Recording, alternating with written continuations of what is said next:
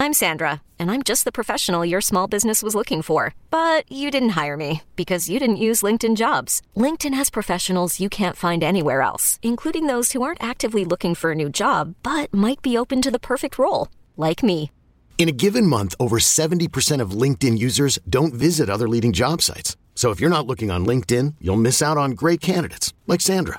Start hiring professionals like a professional. Post your free job on LinkedIn.com slash recommend today. At Alma, we know the connection between you and your therapist matters. But if you're already feeling stressed and burnt out, the idea of trying to find a therapist you really connect with can be overwhelming. That's why Alma's focused on helping you find the right therapist for you. When you browse their online directory, you can filter by the qualities that are most important to you. Then book free 15 minute consultations with any therapist you're interested in seeing. And because 95% of therapists at Alma accept insurance, you can find care that's affordable too. You want to talk to someone, but not just anyone. Alma is there to help you find the right fit. Visit helloalma.com slash therapy30 to schedule a free consultation today. That's helloalma.com slash therapy30.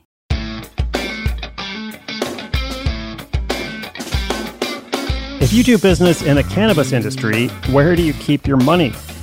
Even if you don't do business in the cannabis industry, this is really interesting because it is a big problem, at least in the US. Uh, other countries like Canada uh, that have wisely taken a federal approach to legalization have fewer problems, although it's still not easy for legally approved sellers to conduct their banking. Now, here in the US, most US states that have legalized medical and or recreational marijuana, they have an even bigger problem because they often have to operate in an all cash economy. And why is that a problem? Well, I don't know. Haven't you seen a Netflix show about money laundering or drug dealers? It's tough. And this is legal, just to be clear. We're talking about something legal. They have very high taxes and need to take tens of thousands of dollars in cash, often in these large Tupperware jars or duffel bags, to the state office to pay those taxes. They're at risk of being robbed because, you know, if you're a robber, this is a pretty lucrative target for you. You know they're going to have a lot of cash.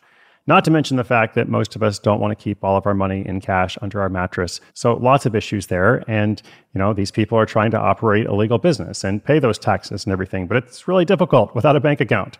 So that's what today's caller is wondering about. Uh, and they're actually not even selling cannabis itself, but let's let them explain. I believe this is Frank. So quick message from our sponsor, then Frank, and then my answer. Hiring for your small business? If you're not looking for professionals on LinkedIn, you're looking in the wrong place. That's like looking for your car keys in a fish tank. LinkedIn helps you hire professionals you can't find anywhere else, even those who aren't actively searching for a new job but might be open to the perfect role. In a given month, over 70% of LinkedIn users don't even visit other leading job sites. So start looking in the right place. With LinkedIn, you can hire professionals like a professional. Post your free job on linkedin.com slash recommend today.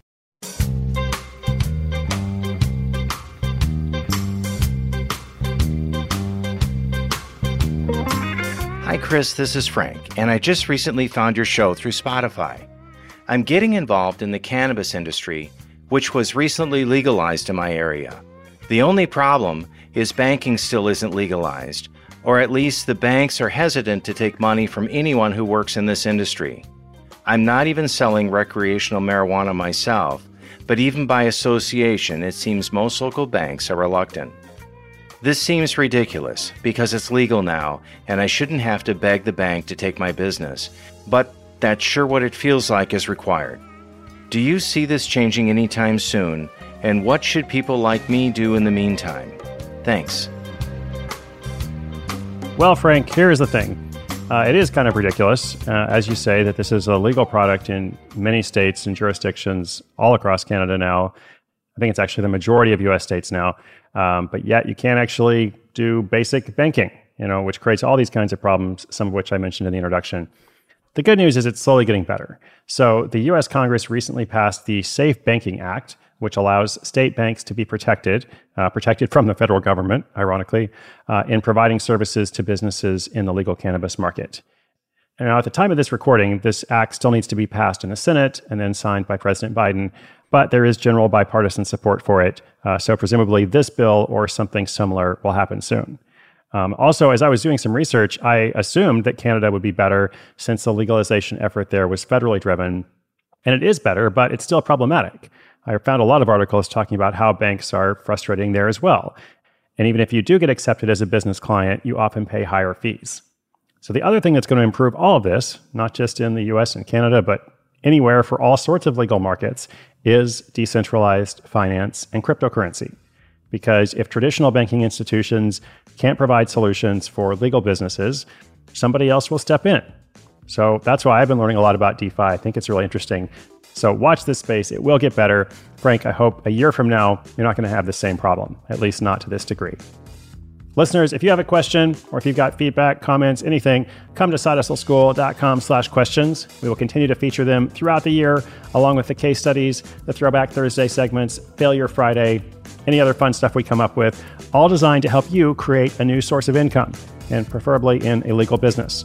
Okay, more to come tomorrow. My name is Chris Guillebeau. This is Side Hustle School.